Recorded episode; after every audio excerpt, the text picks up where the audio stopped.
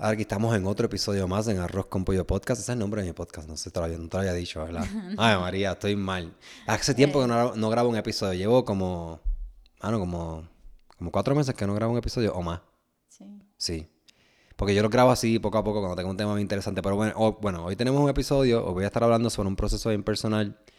Y todo va a ser bien interesante porque voy a hablar sobre mi proceso de conversión de, de ateo a agnóstico y de agnóstico a creyente que esa es una de las razones por las cuales yo he estado desaparecido todos estos meses, porque he estado pasando por unos procesos en mi vida en los cuales pues, yo me convertí al cristianismo y quería conversar con Jessica Amaya, que es una amiga que traje, que nosotros compartimos muchísimo y hablamos de estos temas.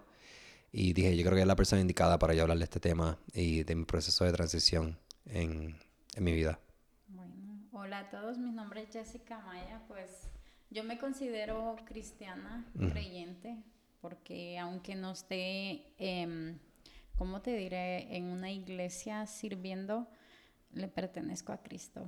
Y aunque tú sabes, yo he hablado con, mucho contigo que ahorita pues ando ahí en las grandes ligas, pero tu ADN, mi ADN, ya le pertenece a él. Y aquí no vengo a imponer una religión porque esto no se trata de una religión, sino de cómo entablar una relación con Dios o dónde refugiarte eh, sería la palabra correcta porque es como yo veo a Dios como un refugio. Sí. Y es un refugio bueno porque muchas veces tenemos el hábito de refugiarlos en el alcoholismo, en las personas y en eso. Entonces yo no soy una persona que me la vivo en una iglesia. Lo viví, viví ese proceso, pasaba de lunes a domingo a la iglesia, en la iglesia, pero fue un proceso de aprendizaje, eso lo tomo. Y ahora pues sí visito una congregación, pero mis valores y mis principios y mi ADN fue renovado. Entonces, este, me da mucho gusto tu proceso y me da gusto que me hayas invitado porque sin darme cuenta creo que yo lo he visto y yo siento que de alguna manera fui parte de tu proceso y me da gusto y me va a dar más gusto que por medio de este medio Dios pueda alcanzar muchas personas que estén pasando por dificultades, tanto emocionales, tanto personales, tantas económicas. Este, si hay esperanza, como les dice la palabra de Dios, que si hay vida, hay esperanza. Ya, mi proceso es bien interesante porque yo siempre estuve en un... Mi familia no, no es muy eh, creyente, pero casualmente mi mamá me puso en un colegio católico toda mi vida. Yo estuve en un colegio católico desde kinder como hasta décimo grado. Pero yo de... En mi casa no se cultivaba ni se hablaba el tema de Dios. Eh, yo creo que eso también tiene que ver con mi, mi cuestionamiento o mi cuestión de ser agnóstico o de no creer. Y desde, desde muy pequeño yo me cuestionaba todos los procesos. procesos. Sabes que los católicos tienen varios rituales, que es el día de la ceniza, que el miércoles de ceniza, tienen la Eucaristía, tienen unos procesos que son bien, no sé, bien tediosos, yo los veía como que bien tediosos y yo por mucho tiempo me cuestionaba por qué ellos hacían esos procesos y nunca lo entendí, nunca, nunca me abría ese proceso tampoco. So, después que yo me gradué y me comencé a trabajar y comencé mi vida de estudiante universitario y todo eso, yo tuve muchas amistades que no pertenecían a la congregación de los católicos, pero muchas personas que por muchos años estuvieron detrás de mí tocándome la puerta y siempre me, me invitaban a, participar de, la, de alguna iglesia, sin importar la con, ¿verdad? de qué religión.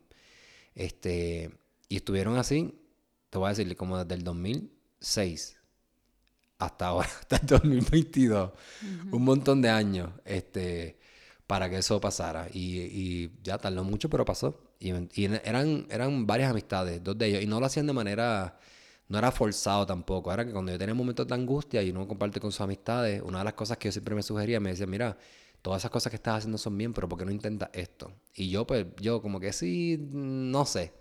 Y me concentraba en mí, era bien, solamente mi, mi universo y mi Dios era yo. Y yo puedo, yo tengo control de todo, y yo lo puedo todo, yo tengo energía para hacer todo, y yo todo lo puedo. Que casualmente, esa es una de las, de las filosofías que se están dando hoy en día. Yo estuve tomando terapia por dos años que sin duda la terapia me ayudó, sin duda alguna me ayudó, pero había algo que no hacía clic Y parte de la filosofía que a mí me estaban dando en la terapia era esta filosofía de tú puedes. Tú tienes toda la energía, tú tienes todas las herramientas posibles para ser feliz. Y a mí eso como que me decía, pero es que, no sé, no, no siento que, no me sentía que era suficiente. No, ¿verdad? Todos los pasos que me lleva esto, desde las amistades mías de hace años diciéndome circunstancias de mi vida personal, me llevaron entonces a buscar la palabra. Y dije, ¿por qué? Pues déjame intentar esto. Comencé a leer la Biblia, comencé a ir a una iglesia que tú me recomendaste y ahí fue donde fue como un, como cuando quitas un tapón y el agua comienza a correr finalmente. Era como que yo tenía un bloqueo de energía y de, y de, de, sabiduría en mi vida. So, tan pronto comencé a leer el libro y comencé a conectarme y empecé a experimentar un montón de cosas, dije, espérate, esto que yo por muchos años he criticado y he rechazado y he hablado mal, y la realidad es que he hablado mal y he dicho un montón de disparates y he repetido cosas que me han dicho, me di cuenta lo equivocado que yo estaba. Porque si yo había leído la Biblia, pero no la había leído a profundidad como la, como la leía ahora. Eh, entonces eso me cambió muchísimas cosas. Pero en ese proceso me di cuenta que yo no soy suficiente para hacer esto. Y cuando me puse a explorar y a leer diferentes libros de cómo los humanos siempre buscamos, ¿verdad? Eh, tú puedes tener una civilización de humanos que nunca ha tenido conexión con nosotros y ellos tienen, ellos tienen su propia red de dioses. Claro, no es, no es cristianismo porque no lo conocen, pero lo que te quiere decir es que tienen una, nosotros tenemos una, es natural que nosotros creamos en algo. Eh, nada, pues a mí me hace sentido todo esto de la Biblia cuando comencé a leerla, en comenzar a leer la historia de Jesús, la vida de Jesús, que me impactó muchísimo. Eso fue una de las cosas que más cambió mi vida. Este, pero nada, entendí que nosotros no somos suficientes. Y ahí es donde se comete el error. Entonces esa filosofía humanista te dice que tú eres suficiente, que tú tienes energía y la realidad es que tú no tienes nada. no tienes nada. La única forma, digo mi opinión, puedo estar equivocado, no, bueno, no creo que esté, quizá otra persona me parece que estoy equivocado, pero en mi, en mi caso, esa era la pieza que me faltaba a mí para completar el rompecabezas. Y entender de que yo no soy nada sin la presencia de, Dios en mi vida. No sé si hace sentido lo que estoy diciendo. Sí, sí, se hace mucho sentido, ¿sabes? Este, cuando dices de que la sociedad y muchos, porque yo he estado y sigo estando en terapias con psicólogos, pero yo siempre ah, he tenido estas conversaciones con mi psicólogo y le digo que a veces una mala doctrina puede causarle tanto daño a una persona. Sí, sí, sabes que, eso, que a qué me refiero. Es que una mala enseñanza puede dañar matrimonio, familias, niños y todo eso. Y fue algo similar que a mí me pasó, porque a mí me pasó este tipo de cosas, pero no vengo a hablar de mí, vengo a, a hablar acerca de cómo este proceso te puede ayudar cuando a ti la sociedad te enseñan desde niño, te caíste, levántate, y, y en la escuela la maestra te enseña a ser e, ese autosuficiente. Entonces tú te pasan cosas en la escuela que muchos niños, sabemos muchos niños heridos que no hemos tenido la oportunidad, llegaron de mami y decirle, oh mami, eh, me pasa esto en la escuela. Te enseñan, como decía mi abuelita, a rascarte con tus propias uñas.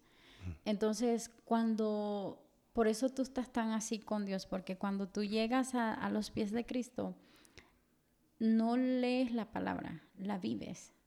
Y cuando, porque leer, tú puedes leer muchas cosas, la Biblia, al revés y al derecho. Pero hay algo que yo siempre te he dicho, cuando tú no aprendas a vivir la palabra, no, no te sirve de nada. Entonces, cuando tú dices, ahora entiendo de que no estoy solo, es porque aplicaste el verso que dice, vengan a mí los que están cansados y cargados y descansen en mí. Eso dice su palabra. Y sigue diciendo, mi yugo es fácil y ligero. O sea, quiere decir que vas a tener ciertas cargas, pero no va a ser tan pesado como lo que estabas viviendo. Sí, sí me explico. Entonces la palabra es esa. Tú no necesitas una iglesia, tú no necesitas cosas para vivir la palabra. Es una relación entre tú y Dios. Y cuando tú entiendes el amor de Dios, es cuando tú dices, wow, sí, sí me aman. Ahora sí entiendo muchas cosas. Y ah, es una de las cosas que yo he entendido. Yo, todos vamos a tener luchas. Lo dijo, lo dijo Jesús, en el mundo tendrás aflicciones pero ven acá, yo he vencido el mundo. Sí, eso es una de las cosas que yo quiero especificar en este podcast, porque en mi caso, que yo vengo, yo diría, me llamo como de un ambiente neutral, aunque yo sí estuve en un colegio católico, pero a mí esas doctrinas nunca me entraron. Y la realidad es que las doctrinas no son necesariamente religiosas. O sea, hay doctrinas de todo tipo. De todo tipo. Las talaicas hay. Sí, hay de todo tipo. Hay que, em, entonces, lo que yo quiero es definir qué realmente significa ser cristiano. Porque la, la realidad es que, como tú bien sabes, y sí, tienes toda la razón, uno lee y uno aplica y uno comienza a vivir esa vida. Así, es como... eh, eh, ocurre, en mi caso fue algo orgánico. O sea, yo, yo comencé a leer a- le- toda la Biblia, pero la historia de Jesús me impactó muchísimo porque la disciplina de Jesús es increíble. Jesús fue un ser humano impresionante. Entonces, todo lo que él dice y todo lo que él hace, yo, yo siempre te lo he dicho muchas veces, digo, si la gente hiciera lo que él dice, tuviéramos una sociedad mucho mejor de lo que tenemos hoy día, sin duda alguna. So, y hasta tengo amistades que no son creyentes y, y- y para no entrar en esa pelea, o sea, en esa pelea de si creo, yo digo, mira, ok, si no quieres ver a Jesús como el Hijo de Dios, ok, pero mira su disciplina, mira lo que él está diciendo, entiende lo que está diciendo. No me puedes decir a mí, there's no way, que, que vivir como él dice no es la mejor forma de vivir. Entonces, es bien loco porque nosotros, todavía nosotros seguimos cuestionándonos y preguntándonos cómo debemos vivir. Cuando tenemos un libro que se escribió hace dos mil años o más, ¿verdad? Dos mil años de, la- de- de lo de Jesús, pero un libro viejísimo, que está, todas las respuestas están ahí, te dicen cómo vivir. Y yo no entiendo por qué nosotros seguimos comportándonos de la misma manera. Claro, los problemas siguen siendo los mismos. Eh, una de las cosas que quería traer, que lo que dijiste, sí, el hecho de que tú te conviertas y tengas una relación con, con Jesús no quiere decir que tú vas a parar de sufrir, vas a sufrir. Lo que pasa es que yo lo veo como cuando tú llevas a este niño, tú llevas a tu hijo a la sacarle sangre, pues tú le dices, mira, te va, te va a doler, pero si te duele mucho, pues tú me aprietas la mano. Ujú. Y eso hace un efecto en el niño de que se siente seguro y se siente safe contigo. Sí. Y cuando le pone la inyección, él te aprieta la mano y mientras más le duele, más te aprieta, pues, pero, pero menos le duele. No es lo mismo hacerlo sin, e- sin ese, ese safe space Que hacerlo con... o sea, no es lo mismo que hacer ese proceso que hacer que te saquen sangre al niño solo. No se hace sentido lo que te estoy diciendo, ¿verdad? Sí, sí. Eso es una, una manera de cómo... No es lo mismo vivir los problemas con Cristo que sin Cristo. Sí. Porque vas a sufrir igual. Esto no quiere decir que tú vas a parar de sufrir. Lo que pasa es que hay una diferencia bien grande. Una de las cosas que, que yo he experimentado con mi relación es que, número uno, dos cosas principales. Número uno, me quitó el miedo. Miedo. Yo no tengo miedo absolutamente a nada, pues yo sé que voy a estar bien. Y lo otro es la paz que te da. Te da una paz y una tranquilidad de que se te puede caer el mundo y no te vas a volver loco. Porque tienes dominio propio, estás en control. Claro, esto es un proceso que yo todos los días uno sigue mejorando. Tampoco no, estoy diciendo, no estoy diciendo que tú no lo masterizas. Y este proceso de tener una relación con, con Jesús es un proceso de por vida y es un proceso diario.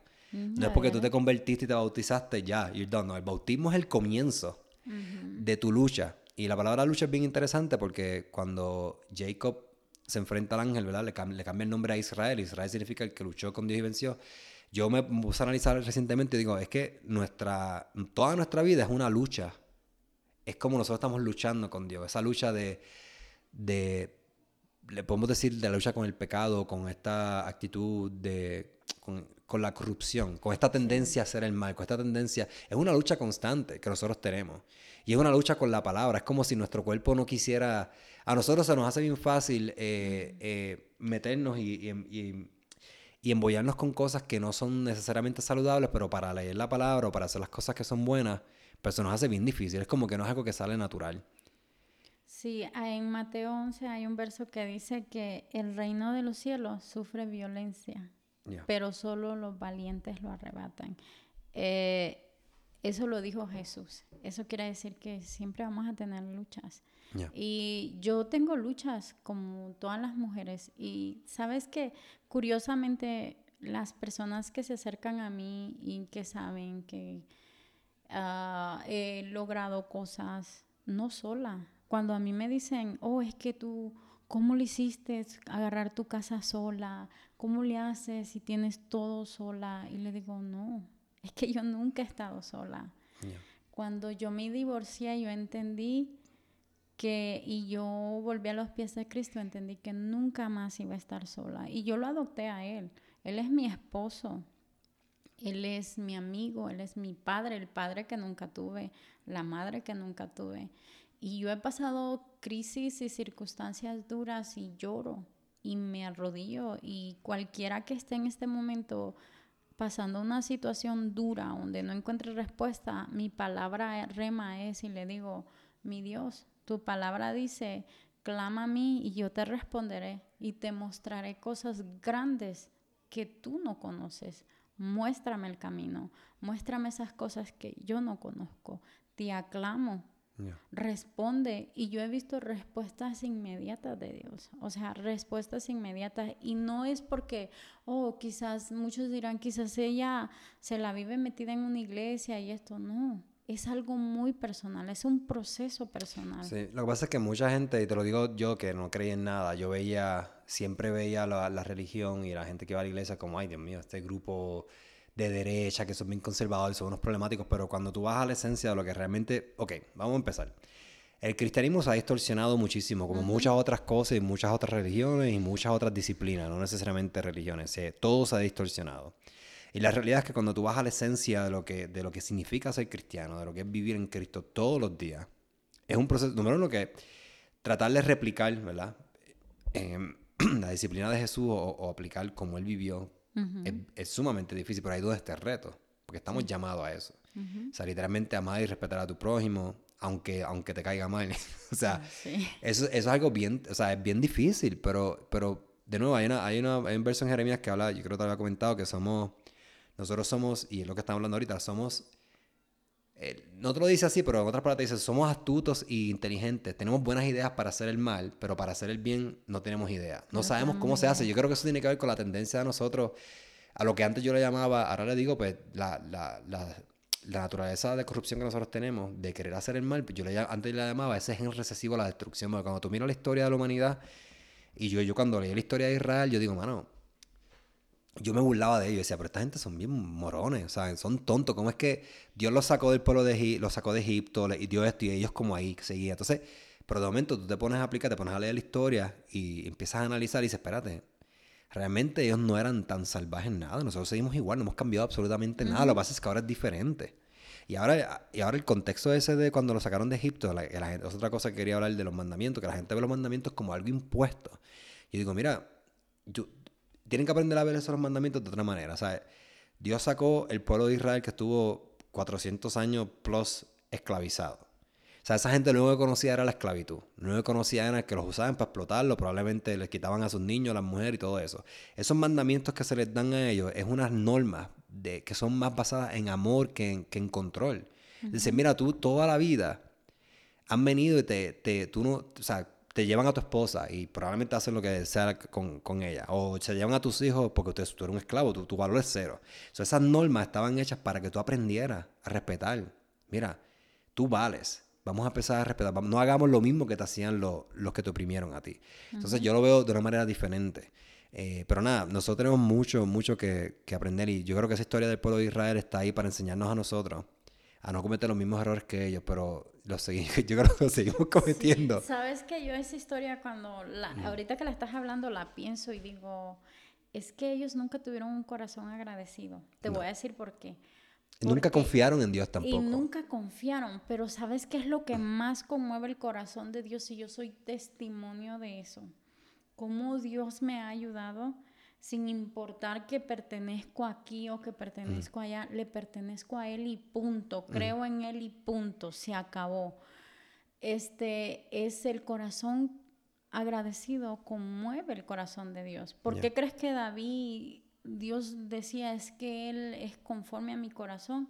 A pesar que adulteró, mandó a matar y todo lo que hizo, no eran hombres perfectos, no eran hombres sanos. Sí. Pero una de las cosas de que eh, Dios los sacó de donde solo comían caldo de cebolla. Les daba maná. No trabajaban porque la misericordia de Dios con ellos fue tan grande que no van a trabajar. Levántense, recojan su maná, coman, descansen, alábenme y eso. Lo único que tenían que era que alabarle anochece, no guarden porque no les va a faltar, porque si lo guardan se les pudre. No, queremos steak, les mando los steak y todo lo que él les mandó. Pero sabes que dijeron, llegaron a quejarse, extrañamos los caldos de cebolla. Y era por qué, porque en su corazón no había agradecimiento. También, y, y imagino, tantos años ya hay algo que, que por tantas generaciones. Hay algo que se llama el trauma, esto yo analizando acá, el trauma intergeneracional. Sea, por tantas generaciones siendo esclavo, ya eso está como en tu código. O sea, como que muchos de ellos decían, quiero volver a ser esclavo porque no, no sé lo que es la libertad, no conozco qué es esto la libertad, nunca la habían tenido. Entonces, de nuevo, parte de los mandamientos llegan ahí para de nuevo, mucha gente los ve como algo impuesto. Yo, yo, yo, antes los veía así, pero yo los veo como que no, eso eran unas normas que Dios les dio por misericordia. Decirle, mira, no, porque yo te amo, porque ustedes se aman. lo que ustedes vivieron, eso no es como se vive. Así es como se vive, respeto. Vamos a tener estas normas para organizarnos, para que ustedes puedan disfrutar la libertad, entre otras cosas. Y era una, ¿sabes qué? Curiosamente ahora hablaba con una amiga, em, le voy a compartir ese podcast y le decía, me decía, ella se divorció hace mucho volvió con esta persona y es una persona muy abusiva con ella, sumamente abusiva, donde no la respeta, no respeta ni que sus hijos estén enfrente. E, e, es una persona extremadamente abusiva con ella. Entonces cuando hablaba yo con ella me dice, Jessica, es que ahora que yo me separé, yo conozco personas y me ofrecen buenas cosas y, en el momento estoy contenta, pero quiero volver ahí. Mm. ¿Por qué? Pero me dice, pero es que no lo soporto, pero yo quiero volver ahí. Y yo le estaba como narrando a ella y le decía, es que mira, Blanca, le decía yo, lo que pasa aquí es de que si tú creas un hábito por 21 días, tu cuerpo lo va a pedir. Entonces, si aquí estamos hablando de un hábito, donde tú no pusiste límites, donde tú no pusiste amor por ti mismo, porque el amor empieza a eso, lo que un día te dije, el que mm. no ama no ha conocido de Dios. Y uno tiene que empezar a amar a tu prójimo como a ti mismo. ¿Cuánto te ama? ¿Cómo puedes dar lo que no tienes?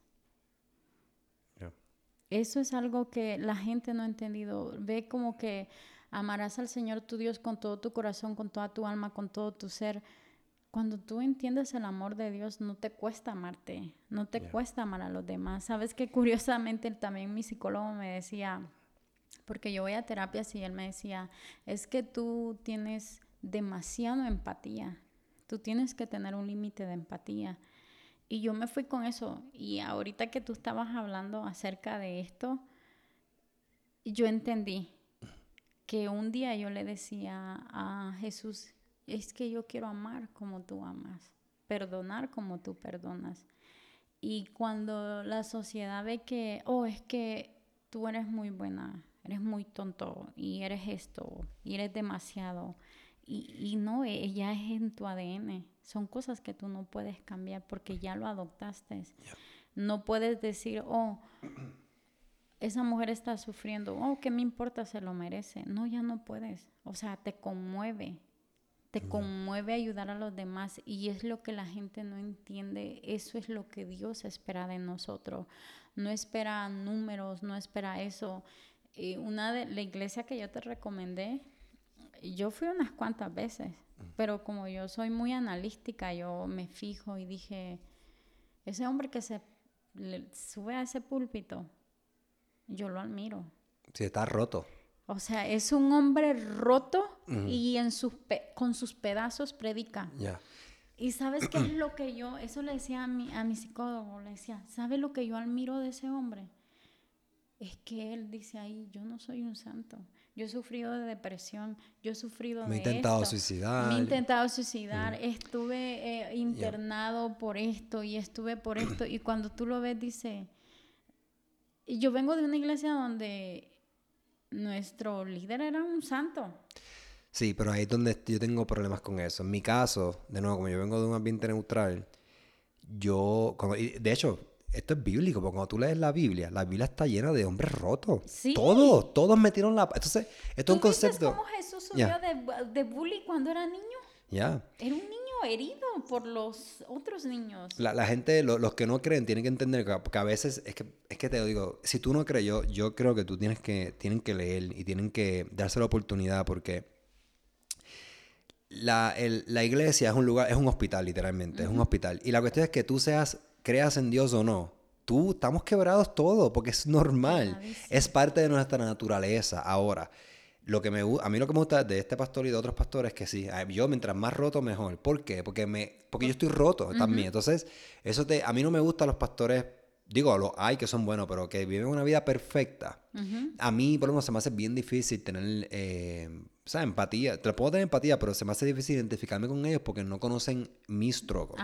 O sea, es bien, es bien impresionante, aunque yo no tengo los struggles que él tiene, que son de ansiedad, depresión y de suicidio, pero sí tiene otros con los cuales yo me puedo identificar. Y estoy seguro que él es de mucha ayuda para personas que han pasado por eso que le está pasando. Por eso yo digo que que Dios usa a todas las personas de diferentes maneras. O sea, por ejemplo, este, este pastor, él se especializa mucho en, en, la cuestión de la ansiedad, la depresión, y hay mucha gente que necesita ese tipo de ayuda. Hay otros pastores que se especializan, por ejemplo, más en la familia. Ese también, ese es como que cada, cada persona tiene su nicho para ayudar a todo el mundo, ¿me entiendes? Y eso está bien. Eh, pero sí, la Biblia está llena de hombres rotos, que muchos hombres no, eh, bueno, empezando, más, el, más clásico, Abraham no le hizo caso a Dios, fue, hizo, hizo lo que dio la gana, tuvo un hijo, no, no fue paciente, o sea, todos cometieron el error. Hasta José, que es el más que a mí me gusta, que aquí yo digo, yo creo que José fue el más, el más bueno de todos, pero cuando me pongo a analizar, José era medio, como nosotros decimos, medio guillado, era como que pues yo soy el hijo favorito de, de Jacob, de Jacob. Ah, soy el hijo favorito, mira la chaqueta que me dieron. O sea, el, orgullo. O sea, el orgullo. todos tenían algo. ¿Sabes que Yo siento que el mejor el, fue Josué. El que sacó al pueblo de Israel, regresando al pueblo de Israel. sí, pero yo creo que el error de, Josué, aunque no, no está, digo, esto soy yo, pero no, no te lo dice exactamente ahí, pero él dejó unos ciertos grupos o sea, ellos, no sacaron, ellos no sacaron a todo el mundo. Ellos dejaron ciertos grupos que no los, no los eliminaron. Esos grupos son los que eventualmente se, se mezclan con, con, con el pueblo de Israel y vienen toda la cuestión de la idolatría y los otros dioses y todo eso. Pero pero no creo que haya sido algo a propósito. Yo creo que estoy de acuerdo contigo. Yo pienso que lo hizo por, por empatía, porque era su gente. Entonces, pero yo siento que Josué fue el único y eso el único que casi no le escucho queja. Y Josué tuvo, tuvo unos zapatos bien grandes que llenar, porque él vino después de Moisés. Sí, olvídate. O sea, eso fue bien, bien fuerte. A mí, a mí lo que me, me, me llama la atención de todo esto es que cómo Dios utiliza a las personas y cómo Dios trabaja en, en cada uno de nosotros. Eh, y quiero hablar ahora de cómo lo que realmente significa ser cristiano, que lo tocamos, pero, y te lo digo porque yo, ahora que yo voy a la iglesia y hablo con personas que, que llevan toda la vida, y, pero no han leído la Biblia, por ejemplo, llevan toda su vida, son, son, tienen una relación con Dios, pero nunca han leído la Biblia. Yo estoy como que, no, no soy yo juzgando ni, diciendo que eso está mal, pero yo digo que no importa a qué religión tú pertenezcas, por lo menos el, el, libro de esa religión te lo tienes que leer. eso, para mí eso es lo más básico que tú tienes que hacer. Y lo que yo he entendido en poco tiempo es que la oración que Dios, y aquí podemos hablar si estás de acuerdo conmigo o no, la oración que Dios no te puede negar es una oración en la cual tú te desprendes, donde tú eliminas yourself. Tú mueres todos los días. Y tú le dices a Dios, tu voluntad en mi vida, lo que tú quieras. Sácame este, el, el yo, yo, yo, yo, el lloro. Eh, mira, dame salud, dame dinero, dame trabajo, dame esto, yo, yo, mis hijos, yo, mi familia, yo, yo, yo, yo, el yo, yo. Cuando tú eliminas eso, eliminas el orgullo eliminas eso, que es bien difícil porque esta es la oración que yo pienso que todo el mundo debe hacer. La oración debe ser, es dame un corazón para amarte, para seguirte, para conocerte. Quiero conocerte, quiero amarte, quiero conocerte todos los días como si fueran mi esposa, esposa, doesn't matter, mi, padre. Que, que, tú te levantes todos los días y seas Cristo, y, y desayunas Cristo, y almuerzas Cristo, y antes de acostarte Cristo. Eso tiene una relación con Cristo. ¿Y qué pasa? Que la, gente no se da cuenta que con Cristo es que vienen las bendiciones a tu vida. Es bien raro, funciona, funciona como contraproducente, pero cuando tú tienes esa relación con Dios, de nuevo, algo que yo estoy trabajando, pero ya lo he experimentado, cuando tú estás trabajando así, que el, tesoro, el tesoro no es el que tú pedir y, se te cumpla, porque Él escucha todo lo que tú le dices. El tesoro es Él. Y con Él, de nuevo, vienen todas las bendiciones. Y y lo que tú cuando tú te dejas de, cuando tú, por ejemplo, tú tienes un problema y tú le pides a Dios, a Jesús, ay, arregla esto, arregla esto, arregla esto, arregla esto, arregla esto, arregla esto, arregla esto, probablemente se pueda arreglar, pasará tiempo. Pero si tú haces la oración y dices, mira, ¿sabes qué? Yo estoy enfermo, tengo cáncer, pero no me importa, estoy aquí para adorarte. Yo quiero tener relación contigo. Tú tienes prioridad sobre mis hijos, sobre mi matrimonio, sobre mi trabajo, sobre mi esposa, sobre mis amigos, sobre todo. Cuando tú lo haces así, lo que tú, lo que tú quieres que se arregle, se arregla automáticamente. Porque todo es como al revés. Cuando tú lo haces a él prioridad en tu vida, todo se arregla. Porque la bendición viene con él. No sé si hace sentido lo que estoy diciendo. Y que mucha gente no entiende eso. Entonces, eh, claro, esto es algo bien difícil porque esto es un proceso diario. Porque de nuevo, nosotros somos bien hábiles para la, Nosotros, lo, que nosotros necesitamos es un, un, empujoncito, pero mira, un empujoncito que un bebé de, de, de, de 8 meses te empuje y tú caes, y tú caes al pecado rápido, caes a hacer algo que no quieres hacer. Porque es nuestra naturaleza, por eso que esto es un proceso diario bien difícil. Ahora es un proceso que vale la pena, porque en mi caso a mí me ha cambiado mi carácter. Ha mejorado, a mí, o sea, ha mejorado mi relación con gente cercana a mí, pero ha sido, ha sido un efecto indirecto. El efecto que ha tenido, que el que yo quería es que ha cambiado mi carácter y yo no me di cuenta. A mí me di cuenta con el tiempo, me di cuenta que, ok, estoy hablando mejor. O sea, cosas bien sencillas de que soy más paciente, soy más tolerante, tengo más empatía, mi lenguaje ha cambiado, mi círculo de amistades se ha reestructurado orgánicamente. No fue como que yo llame a la gente y le dice, mira, me convertí y me dejaron de hablar. No fue como que orgánicamente unas personas se fueron y otras llegaron. Mi círculo se achicó, pero es de mucha mejor calidad.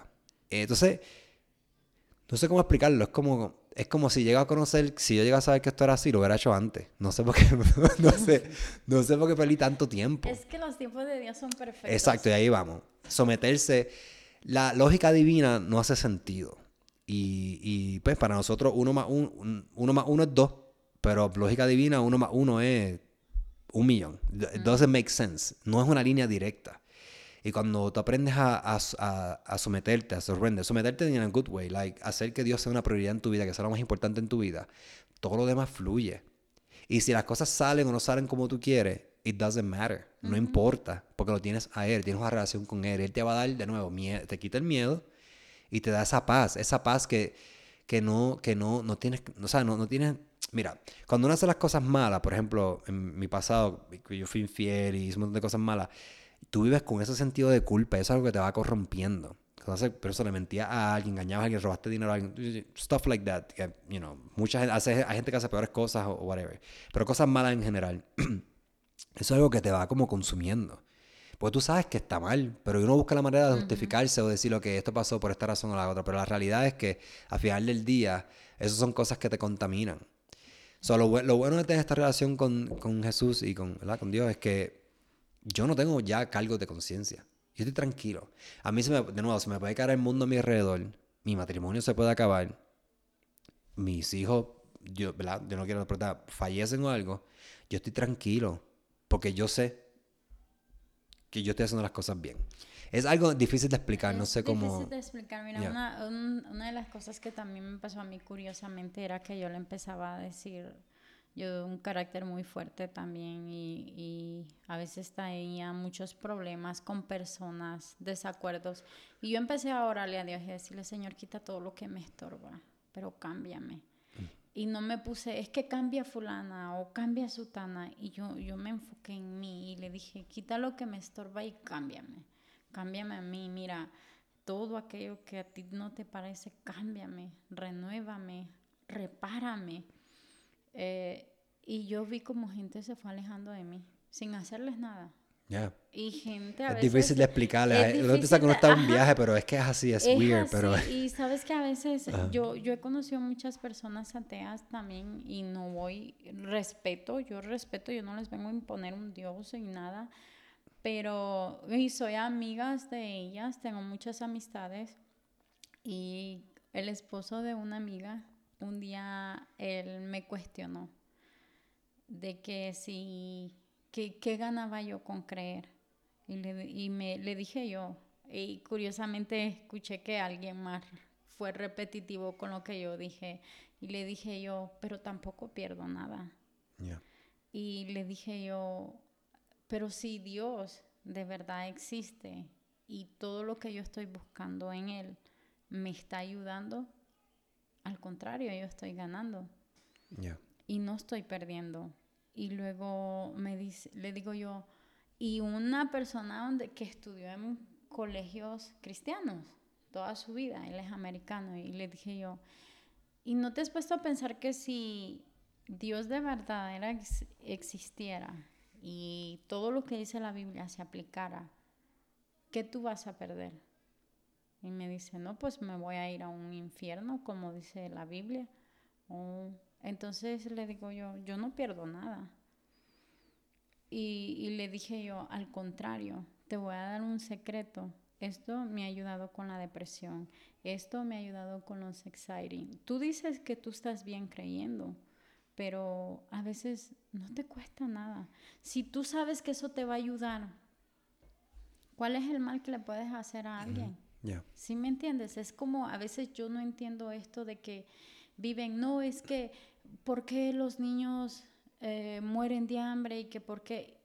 ¿Y tú qué haces al respecto? Es que, de nuevo, todo viene del nombre de Israel. Nosotros tenemos una lucha interna. Ajá. Con creo o no creo. Es una lucha con Dios. Es una lucha constante. Eso, es- eso es lo que... Si tú tomas la historia literal, pero si tomas la historia figurativa, eso- el mensaje que está diciendo es que el pueblo de Israel somos nosotros en nuestra lucha, struggle de creer y no creer. Entre estamos en que te adoro, pero mis tendencias a hacer este tipo de cosas terrenales es más, es más es más tentador que esto es difícil. O sea, es como esa lucha. Es, es una lucha bien tremenda. Y te voy a decir una cosa, y, y también viene un ataque, yo no defiendo ni ataco a ningún pastor, pero vienen, ay, es que los pastores viven de esto, ay, es que, y viene contra la iglesia cristiana, no, que los padres violan y eso. O sea, si tú te dejaras de criticar tanto y hicieras algo, fueres más para ayudar a la gente, como no, no, te voy, no te voy a poner, oh, mira, vete, vete, no. Es algo muy personal, ser más, tener más empatía con las personas, ser más amable, ser más noble. O sea, si los seres humanos fuéramos más nobles, una cosa, hay algo que yo admiro, yo he, yo he trabajado muchos años con, con personas judías, yo los admiro. Ya. E- Ellos es admirable. Igual tienen cosas que, que no están bien y que tal vez no van a estar bien en la palabra, pero los judíos prosperan. ¿Sabes por qué? Porque ellos siempre viven. Lo único diferencia de ellos es que no creen en Jesús. Ya. Ellos son el Antiguo Testamento, el ajá, Covenant de Ellos Moisés. siguen en eso y siguen esperando O el al Sabá y Mesías, todas el esas cosas. Todo eso.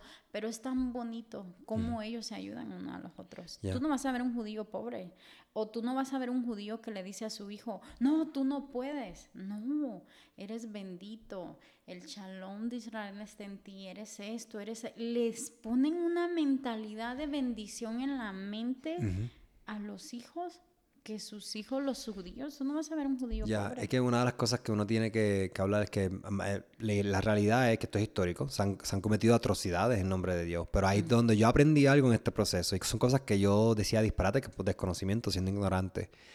La mayoría, si no casi todas las atrocidades que se han hecho en nombre de Dios son, son cambios y actitudes humanas Humana. que utilizan el poder de Dios para, pa- o utilizan la palabra para justificarse. Pero de nuevo, cuando tú vas a la esencia, it's not like that. No es así. Claro, la Biblia tiene violencia, sin duda alguna, y pasa un montón de cosas atrocidades, pero también uno tiene que entender el contexto. O sea, nosotros no somos, nosotros aunque tenemos cosas parecidas a, esos años, pero la gente en esos tiempos era unos salvajes y ese era el lenguaje que ellos conocían. En esos tiempos, no sé, por ejemplo, algo tan sencillo, ¿por qué en esos tiempos era tan importante? Hasta hoy en día, el, el- te di mi palabra. ¿De dónde viene eso? Porque antes no existían los contratos. El contrato era mi palabra. Si yo te decía a ti, yo voy, ese es mi contrato, yo voy. O sea, la palabra, y eso lo vemos en la historia de, de Jacob y Esaú, que él, él le dice, le, le cambia su, su herencia por un plato de comida. Un- fue algo verbal, pero e- eso está sellado, como que dicen sangre. Sea, y en esos tiempos la gente, así era que la gente respondía en esos tiempos. O, pues, yo le tengo que hablar a esa gente como entienden. Eran unos salva- la realidad es que eran unos salvajes. Pero no, la historia de la humanidad siempre, siempre ha estado escrita en sangre hasta el día de hoy. Mira lo que está pasando en Ucrania y Rusia. ¿sabes? Seguimos, nosotros, los seres humanos seguimos con los mismos problemas. Avaricia, guerras por tierra, guerras por comida, lo que sea. Es lo mismo, no ha cambiado absolutamente nada. Entonces, quería dejar claro que, yes, se han cometido muchas atrocidades. Lo de la- los católicos, yo entiendo ahora de adulto por qué yo todavía sigo haciendo apatía, porque yo todavía no entiendo, y no esto es cuestión por criticar ni tirar ni nada, pero todavía no entiendo de dónde salen los sacerdotes que no se pueden casar. Porque desde, ¿verdad? Ahora que hablaste de los judíos, eh, los primeros pris fue el hermano de, de Moisés, Aarón. Ellos fueron los que, esa descendencia, ellos se casaban. Eso en ningún momento dice, en ningún momento de la palabra dice que, tú, que los sacerdotes no se pueden casar ni tener hijos. Al contrario, era reprodúcete para tener un linaje. So, yo no sé dónde los- eso, ese cambio de los, de los sacerdotes católicos, eso es humano, eso no es Y por bíblico. eso es que vienen los pensamientos y pasan ese tipo de cosas. Exacto, porque es humano. Porque son cosas humanas. Porque desde el principio de la palabra dice que Dios creó los cielos y la tierra, Dios hizo el sol, Dios hizo los mares, los peces, las aves. Y después Dios descansó y dijo, creó el hombre. Y cuando vio a Adán todo desesperadito ahí en el paraíso, ¿qué dijo? No es bueno que el hombre esté solo. es la única, desde el principio de la Biblia, si tú la lees, es la primera vez que Dios dice que algo no es bueno. Y fue cuando dijo, no es bueno que el hombre esté solo, le haré ayuda idónea. Entonces es ahí donde vienen y pasan este tipo de mentalidades y este tipo de cosas que pasan, porque son protocolos o religiosidades o doctrinas que nosotros hemos inventado. Escondiéndoles en que viene de Dios, pero... Sí, a mí, a mí, yo sé que yo, yo muchas cosas, pero hablo de los católicos porque son de las más, menciono las más grandes. Eh, lo, del, lo del papado, yo no sé de dónde rayos eso sale, eso no, eso, eso es humano, eso no es nada eh, bíblico, eso yo no sé de dónde lo sacan. Este, pero nada, anyway, no, que para no quedarnos ahí. Em, pero sí, a mí me, me gusta mucho pero quiero tocar esto rapidito y para que no se vayan a ofender las personas del catolicismo. Admiro mucho, he conocido muchas personas y ahora muchas iglesias pequeñas, hispanas, católicas, mm, americanas, no puedo hablar porque no he ido, pero he admirado cómo ellos están ahora leyendo la palabra. Porque yo, yo soy una niña que hice mi primera comunión, la doctrina y eso, y era como algo así. Hay muchas doctrinas rituales católicos que no, ni se mencionan en la Biblia. no sé ahora, de dónde salen. sabes que es tan interesante que ahora van muchos matrimonios a retiros de matrimonio, doctrinas de matrimonio, retiros de los niños, retiros espirituales. Y antes la, la iglesia católica no hacía esto. Entonces esto es admirable para que se rompa ese paradigma de que no todo lo que se tiene que hacer así, así, así, no, hay que la palabra es muy enriquecida. Sí, lo, que quiero decir es que Dios nunca le ha dicho, o sea, abstente, aunque sean, aunque sea, o sea, para que la gente entienda, para un poquito de contexto, cuando el pueblo de Israel sale, se crea el tabernáculo, ¿verdad? Y Dios literalmente convivía con ellos, de que Dios los guiaba por la noche, eh, por de día era creo que un fuego, de, la eh, por de noche era un fuego y de día era una nube, que les daba hasta sombra. Y mientras, y cuando Jesús, que digo que Jesús, este, Jesús y Dios, cuando él decía nos vamos, nos vamos. Y cuando él paraba, todo el mundo paraba. El pueblo seguía a Dios. Y la cuestión de los sacerdotes, eh, era que eh, el, hermano de Moisés, Aarón, y, su descendencia, que de hecho uno, creo que son los hijos de él que mueren, no me acuerdo, este, mueren porque hay un ritual. O sea, Dios es tan puro y, su energía es tan limpia que el pecado no puede estar en presencia. Entonces, había un protocolo de cómo hacer las cosas. Y fue una cuestión con unos inciensos que los encendieron mal y ellos mueren al instante. Pero lo que te está queriendo hacer la historia es que tú tienes esta cuestión, este ser perfecto, holy, que es puro que está condensado en algo que nosotros podemos entender y podemos contabilizar y podemos concretizar. Porque nosotros, cuando nosotros nos miramos y nos comparamos en el cosmos, nosotros somos un grano de arena. Nosotros somos la cosa más simple que existe. Hay otras cosas que son más complejas que nosotros. Entonces, de nuevo, eso para el, el Aarón, ellos tenían unos rituales específicos y ellos estaban, ellos eran los únicos que podían entrar a donde estaba el arca. Eh, y creo que entraban una vez al año para limpiar los pecados de, de, eh, de todo el pueblo de Israel. O sea, era un protocolo. Y ellos podían casarse, y ellos podían tener, o sea, eh, los, sacerdotes, los sacerdotes de hoy en día no hacen nada de eso comparado con lo que se hacía en ese momento. Entonces, es como que, de nuevo, yo soy yo que lo estoy diciendo, no eres tú, eres, soy, yo con mucho respeto lo digo, pero lo que quiero, yo lo que quiero es que la gente comience a, a leer, porque es que las respuestas están ahí, es cuestión de leerlo y que ellos lleguen a sus propias conclusiones y vivirlas. Pero de nuevo, como dijimos ahorita, cuando tú comienzas esta relación con Jesús, los mandamientos tú los comienzas a seguir como algo orgánico, no es algo forzado, porque está en la, disciplina, es algo que tú simplemente, sin darte cuenta, lo haces. Y esto es bien interesante porque cuando yo era ateo, yo siempre decía, coño, esos mandamientos no están tan mal, porque de los, de los 10, por lo menos, por lo menos 6 o 7, yo estoy de acuerdo. Los demás, pues, pues quizás no estoy de acuerdo, pero ahora estoy de acuerdo con todo. Pero cuando tú, nosotros nos comparamos con los ateos, que yo antes era ateo y ahora, yo digo, mano, es más difícil y es más trabajo ser ateo que creer en Dios. Porque ser ateo es, tienes que pensar tanto porque es como, es luchar, estás luchando. Yo solamente ríndete, just let go. Porque todo lo bueno, de Dios no viene nada malo. De Dios todo, todo lo bueno, todo lo que Dios te va a dar es bueno. Dios no te da nada malo, nada malo. Absolutamente nada. Ah, que hay consecuencias por acciones que tú tomas, oh, pues es diferente.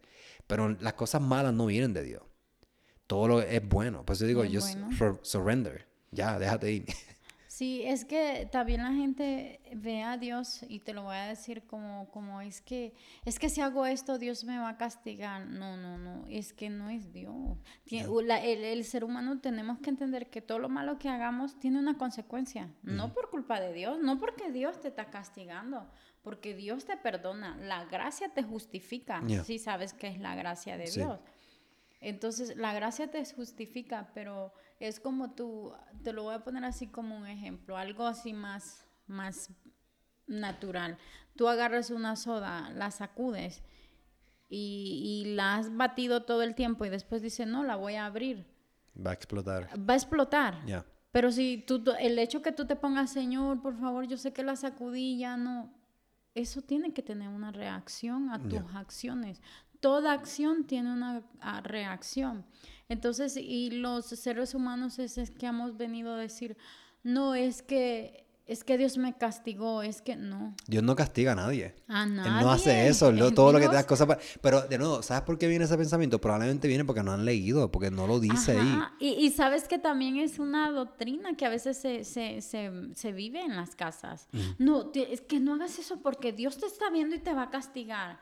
O sea, uno tiene que empezar a poner valores y explicar que toda acción tiene una consecuencia.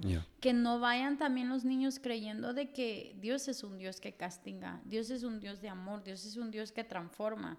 Como yo te he dicho, yo le he dicho, Señor, quita todo lo que me estorba, quítalo, aunque me duela. Dios me ha quitado a personas que me han desgarrado el alma y he llorado y le digo, ok, lo entiendo, lo entiendo, tu palabra dice que tus planes en Jeremías, que tus planes son mejores que los míos y me duele, pero abrígame con mi dolor y yo he sentido el, amor de Dios que yo me he acostado destrozada en una cama llorando con el corazón partido y yo me he levantado como si nada ha pasado. Y cualquiera diría, no, es que esa mujer es bipolar. ayer estaba llorando a moco tendido y ahora se anda riendo. Eso es el amor de Dios, que Dios sana, que Dios te restaura, que Dios te da gozo, que Dios te da paz, que Dios te da alegría que nadie ha dicho que no vamos a tener aflicciones, no vamos a tener, que no vamos a tener preocupaciones, pero cuando tú le sueltas lo que yo un día te digo, cuando tú aprendas a soltárselo a Dios, vas a entender algo. Cuando tú aprendas y cuando sueltas es que lo soltaste si no lo vas a pensar. Y cuando el, eh, vengan esos pensamientos a ti, porque no quiero sonar tan espiritual, nosotros le llamamos los dardos del enemigo que va, te trae esos pensamientos, tú vas a responder con Dios está en control. Todo va a estar bien.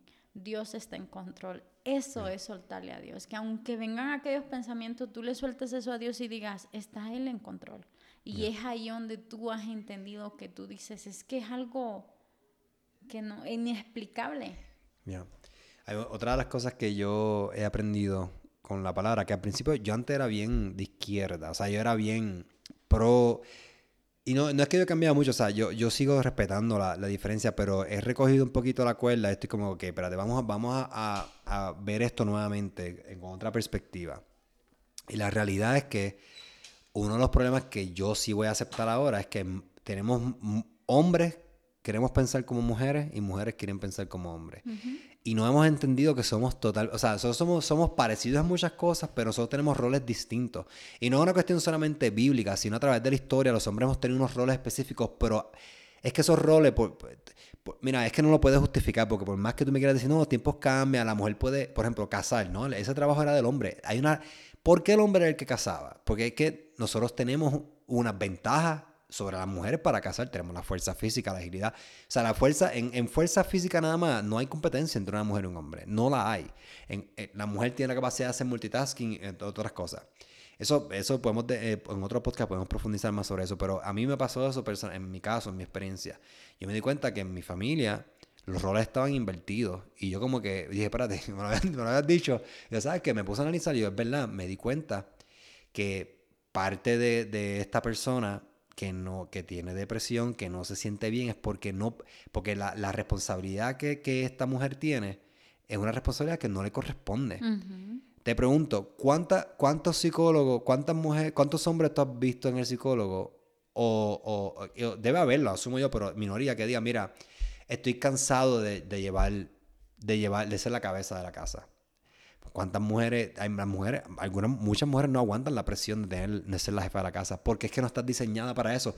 Y esto no es nada malo lo que yo estoy diciendo, no, no es nada negativo, no estoy restando a la mujer ni nada, simplemente digo que nosotros somos hechos para cosas diferentes yo no puedo pensar como mujer, ni puedo hacer las cosas que son de mujer, ni la mujer puede pensar como yo, ni hacer las cosas como yo. Y yo conozco mucha gente que no creen, y no voy a decir nombre ni nada, pero por ejemplo, las relaciones. Me dicen, ah, yo no necesito un hombre, yo soy yo, eh, es verdad. Tú no necesitas a Dios para hacerte millonario, tú no necesitas a Dios para ser feliz, entre comillas.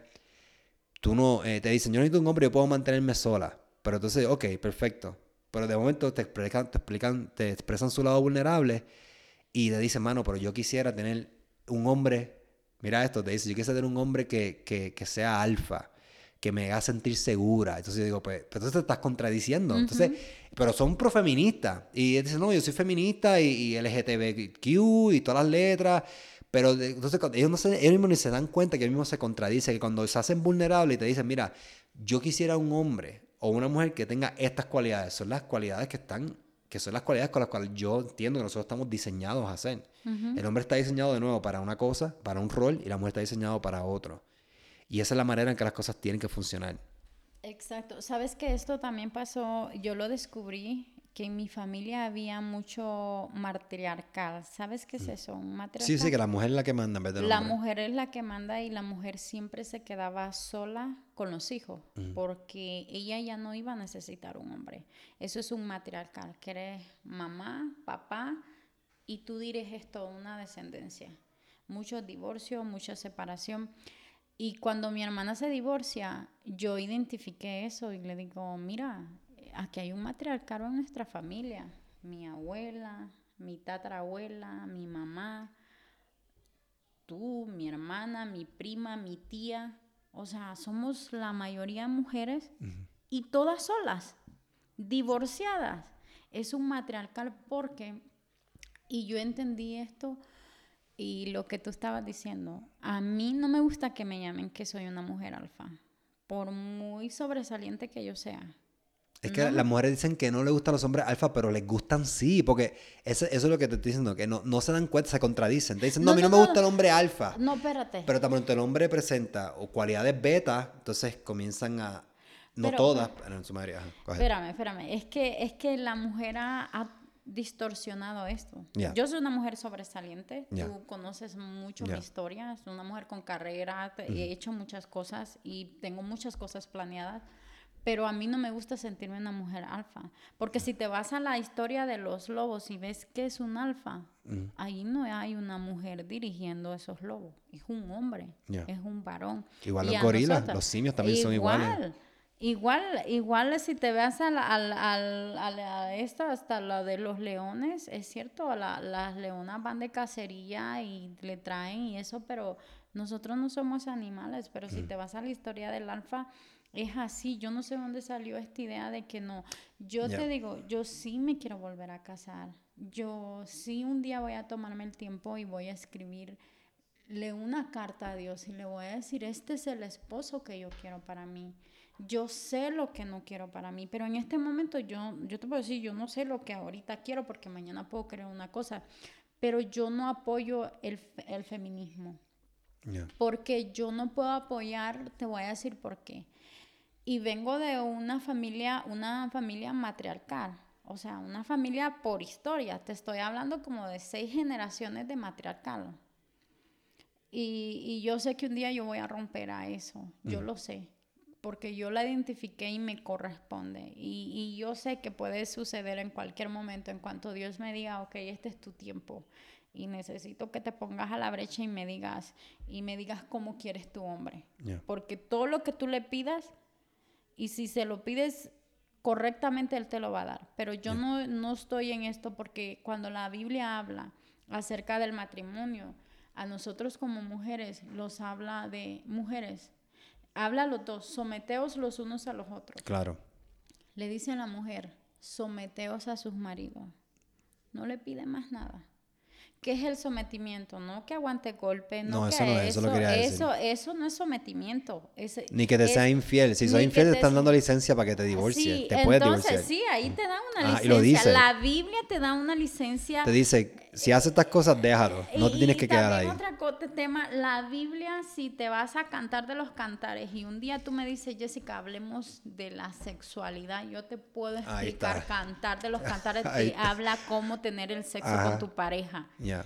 No, Hay de todo, ya. todo me es ah, permitido, pero no todo me beneficia. Ya. Ahí está en Cantar de los Cantares. Es una, por eso Dios le dijo a Josué lo que estamos que eh, nunca se aparte de tu boca este libro de la ley, sino que de día y de noche meditarás en él para que hagas conforme lo que en él está escrito. Y entonces, solo entonces, verás prosperar tu camino. ¿Por qué a José le fue tan bien? Porque meditaba en ese libro, pero al punto donde voy es cuando donde estaba, que dice que los sometamos los unos a los otros y al hombre solo manda amarlos, no entenderlos, no amarlos.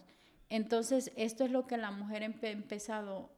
Hay una Débora que salvó al pueblo de Sí, Dios. una jueza. Ah, eso fue una jueza. Habla de mujeres sobresalientes. Esther, Noemi, habla de mujeres, pero son mujeres que Ruth han tenido, un- Ruth, han tenido hombres al lado.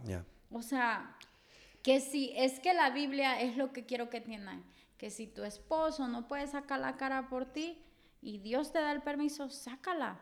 O sea, está este, este Esther, Esther es mi favorita. Es una mujer que salvó a todo el pueblo judío. Ya, a mí me, me quería volver a, decir, esto no es que uno, que uno tengas que aguantar golpes y falta de respeto, no es eso, no, No. es eso, pero lo que yo estoy hablando es que tengo que ser bien cuidadoso porque la gente, yo sé cómo se van a poner. Esto es una cuestión de conocer, hay que aceptar que somos diferentes y tenemos unos roles diferentes, o sea, esto es algo que es biológico, es biológico y está en la palabra también, es- es- es- no sé cómo explicarlo, este, porque... es- o sea, es, es- es difícil, pero de nuevo, no, yo no estoy. Mira, es que hasta los animales, los simios. Los simios son. Pues yo estaba leyendo un libro, los simios se comportan igual que los humanos. Mira, ellos hacen hasta. Está el alfa. Y pasan diferentes cosas. A veces el alfa está un poquito débil, los beta hacen un complot y van y asesinan al alfa y ponen y se pone uno de ellos. O a veces el alfa ve que están haciendo un complot y él va y, y va y le da una pela al que quería subir y le cogen así, le- lo, lo vi y lo he leído, les, les aprieta los testículos y se los demolla. O sea, son bien crueles, igual que los humanos. Entonces, cuando el alfa está, el alfa se queda con las hembras más bonitas y las más feas, ¿verdad? Entre comillas, se las da a los betas. O sea, son comportamientos yo, yo las bien igual a son comportamientos bien parecidos. El lobo también, o sea, tiene unas cosas de alfa. Entonces, de nuevo, eh, esto es otro ejemplo. La, la feminista, esto es lo que me molesta. Me dicen, me dicen, me- por ejemplo, en el asunto de ser mamá. Ok, perfecto. Yo estoy entendiendo ahora y yo lo estoy viviendo. Que yo, por ejemplo, yo he criado a mis niños, pero yo me he dado cuenta que yo le quité ese trabajo a mi esposa. Ese trabajo era de mi esposa y ella me ha quitado mi trabajo a mí. So, de nuevo, cuando yo digo eso, yo no estoy diciendo que es que yo me voy a trabajar 8 a 5 y llego a mi casa y me pongo el dedo en el ombligo a ver televisión y no hago nada. No es eso. Yo voy a ayudar en la casa. Yo sigo ayudando en las tareas del hogar. Yo sigo ayudando en la crianza porque es un trabajo compartido. Pero la responsabilidad de la que tiene que estar ahí día y noche con los niños es ella. A mí me toca otro rol. Y eso no es nada malo.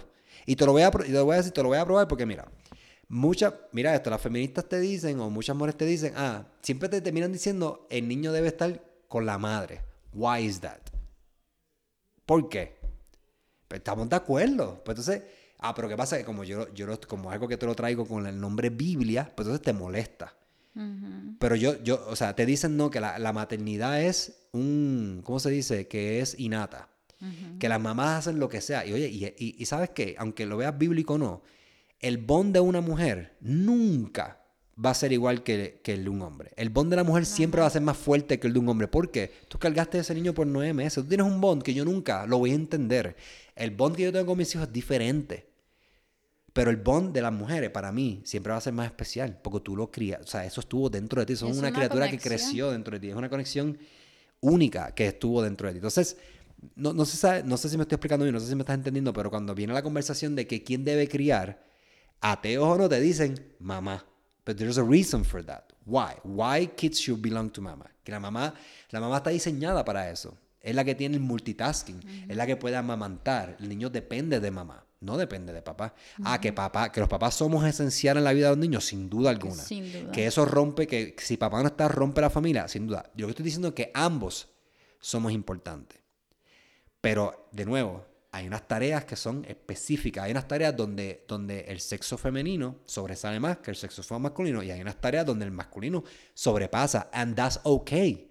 Nosotros tenemos que aceptar nuestras diferencias, aceptar nuestras debilidades y nuestras fortalezas, lo que nos corresponde y lo que no nos corresponde. Yo no lo veo un problema eso. No. Lo que el problema que estamos viendo hoy en día es que no solamente el mundo está desordenado, donde lo que está mal ahora es bien. Por ejemplo, yo que yo cambié mi círculo de amistades, pero antes mis amistades era hablábamos de mujeres y si tú decías que tú eras fiel, ah, yo soy fiel, ah, pues tú eres un pendejo. Ah, mira, este, este es pendejo, le es, fiel a su esposa, que sacan si todo el mundo pega cuernos. Estamos normalizando lo que está mal. Porque el, asunto de los, de los cuernos es gracioso hasta que te pasa a ti. Cuando te pasa a ti, se te quita el chiste rápido. Y eso es algo que a mí me molesta mucho de la sociedad. O sea, todo es gracioso y todo es bueno y tú te mofas. Cualquier situación que le pase a los demás menos a ti. Cuando te toca a ti, cuando se muere alguien en un accidente, ah, entonces, no, no, no se burlen de mi, de mi, familia. ¿Me entiendes? Este, so, nada, por eso digo que, que los valores están, de nuevo, totalmente invertidos. La gente no valora la honestidad, la gente no valora las cosas buenas. Y entonces, ¿a dónde se supone que lleguemos? Y yo, yo me he dado cuenta de esto y yo poco a poco, en el cambio de mi carácter, yo digo, mira, yo, voy a hacer así y al que no le guste, pues a mí, I'm sorry, pero esto es lo que yo creo, esto es lo que yo sigo. Y yo no estoy imponiéndole nada a nadie, pero lo que funciona para mí, lo que me hace feliz. Y como, te, como mencioné al principio del episodio, todas estas cosas que yo estoy haciendo, este cambio, este cambio de carácter y cómo esto ha impactado a mi vida, ha impactado a todas las personas directamente a mí. O sea, yo he estado, yo he estado, yo he estado haciendo witnessing a todo mi círculo cercano, a mi núcleo cercano. Eh, y ha sido una cosa este, increíble. Em, quería hablar algo de Josué, que lo volviste a traer. Lo, interesante de Josué es que me gustó, que también tiene que ver con lo que hablamos ahorita, de someterse. Josué no tenía absolutamente nada. Él tenía un, grupo de personas. O sea, vamos, vamos a verlo en contexto. Josué viene y sustituye a Moisés. Él tiene unos zapatos bien grandes que llenar. Y Josué dice, diantre, yo estoy aquí, ¿qué, qué DH yo voy a hacer aquí? Yo no tengo idea de cómo hacer esto. Yo tengo así, yo tengo un montón de ancianos, mujeres, jóvenes y niños. Y Dios me está diciendo, vete y conquista estas tierras. Esta gente no son ni guerreros. Y para colmo, un gran número de ellos se, había hecho una circuncisión también, se lo estaban circuncidando. Y sabemos que en esos tiempos no había anestesia. O sea, esos tipos están con esos dolores en el pipí por, por cuántas semanas. Eh, esto es bien curioso porque yo me tuve que hacer la circuncisión recientemente también. Pero jamás la vida debe ser como en esos tiempos, a sangre fría. So, lo interesante de Josué es que Josué creyó y Josué lo que hizo fue someterse. Él dijo, mira, yo, si Dios me dice voy para allá, aunque pues yo voy para allá. Y él, él va a suplir. Y eso fue lo que pasó, suplió. Este, cuando el ángel viene y se le acerca donde le dice, mira, yo no, yo...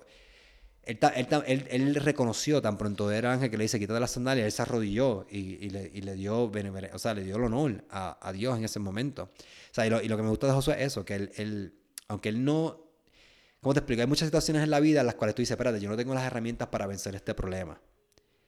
Pero sí la tiene. Tú lo que tienes que hacer es creer en Dios. Y Dios te va a dar lo que tú necesitas para vencerlo. Aunque no haga lógica. No hace sentido. Eso se llama tener confianza. y, tener, y tener una relación estrecha con Él. Son unas cosas que yo admiro de Josué también.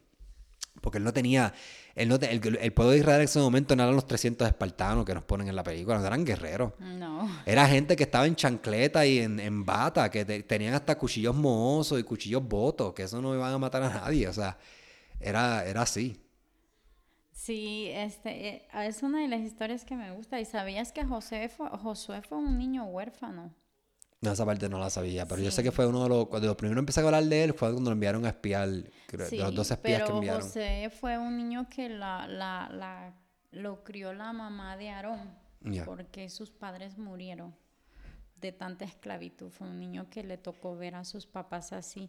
Pero a lo que yo quería hablar también un poquito sobre el, el de nosotros las mujeres, a veces las mamás cometen muchos errores sin darse cuenta. Entonces, hablo por mí como hija, porque mm, yo antes de que mi mamá fuera cristiana, ella decía, oh, yo saqué a mis hijos adelante y yo no necesité un hombre. Y saqué hijos, hice buenos hijos y, los saqué sola, no necesité. Ella no, me, ella no lo necesitó a mi papá, pero yo sí. Y hasta la fecha soy la consecuencia de la ausencia de mi papá. Ya. Es que es así. Yo puedo hablar de eso también. Eh, es tan triste que a veces uh, las mujeres los ponemos en ese rol de no necesito un hombre y tu hijo necesita un papá. Entiendo cuando hay papás que no quieren estar cerca de sus hijos, pero que no quede en ti buscar esa cercanía entre tu hijo y su padre, que quede en él que no quiso. Y a, a los niños no se les miente diciéndole, no, es que él no te quiere o, oh, sí, papá te quiere cuando no lo quiere. A los niños se les habla con la verdad, a cierta edad sí, pero yo he sido la consecuencia de, de eso, de que mi mamá dice, yo no necesité un hombre para sacar mis hijos adelante.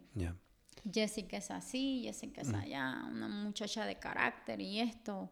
Yo necesité a mi papá. Y yo me ha costado entablar una relación bonita, sana ah, con, un hombre por lo mismo, porque está ese vacío que el papá está no hay un vacío en sí porque Dios lo ha llenado, pero está la ausencia de esos recuerdos. El añoro de que si yo me hubiera tocado un papá, que si esto, entonces es de tomar conciencia. Todavía estamos a tiempo muchas personas de tomar conciencia y decir, mujer, que no quede en ti. O sea, eso no te hace, tal vez a ti te va a agrandar, pero ya después la gente ni se va a acordar. Ya, a mí mi papá, mi papá falleció cuando yo era pequeño también.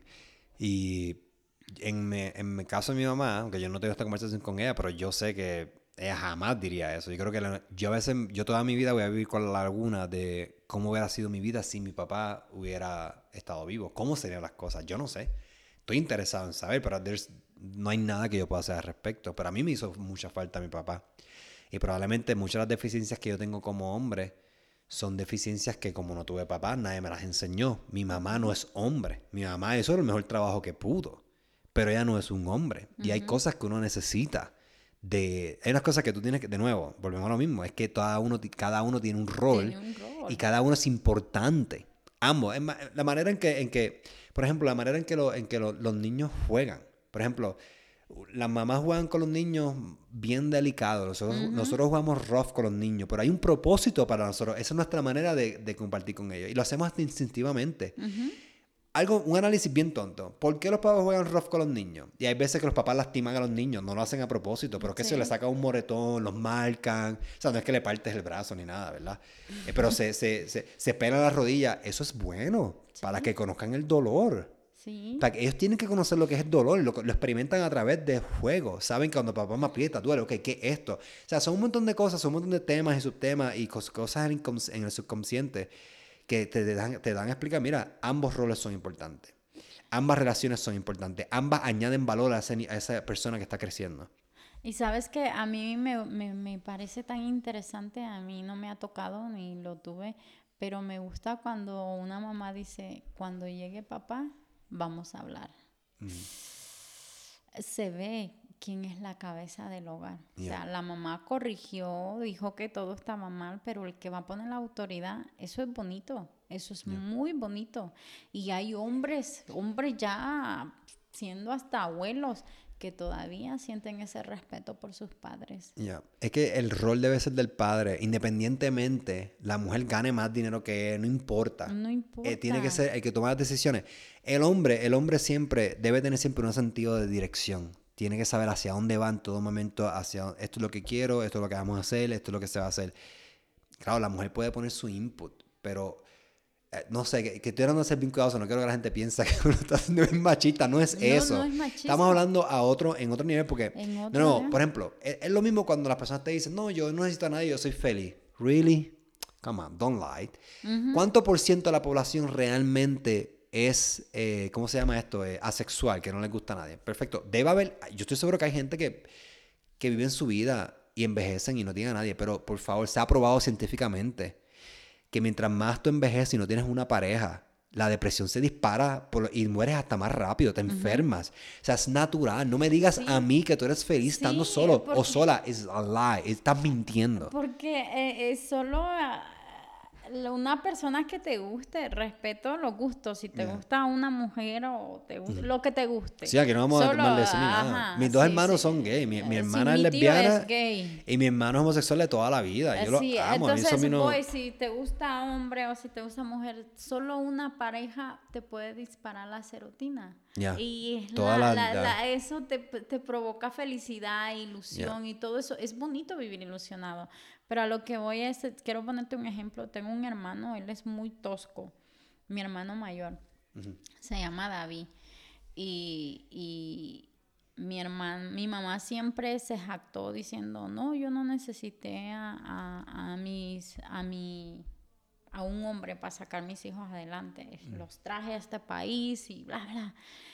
Muy bonito se lo admiro. Mi mamá es una persona que yo voy a admirar siempre cometió muchos errores, como yo, como tú, mm. como el vecino, como todo mundo. Pero es bien curioso, mira, mi hermano desde muy joven, te puedo decir de que yo creo que desde los 14 años mi hermano empezó a consumir drogas y cayó duramente en el cristal. O sea, nosotros orábamos. De crystal meth. Orábamos y, y pedíamos y clamábamos y mira qué curioso, sí, Dios, Dios trabaja de una cosa tan misteriosa.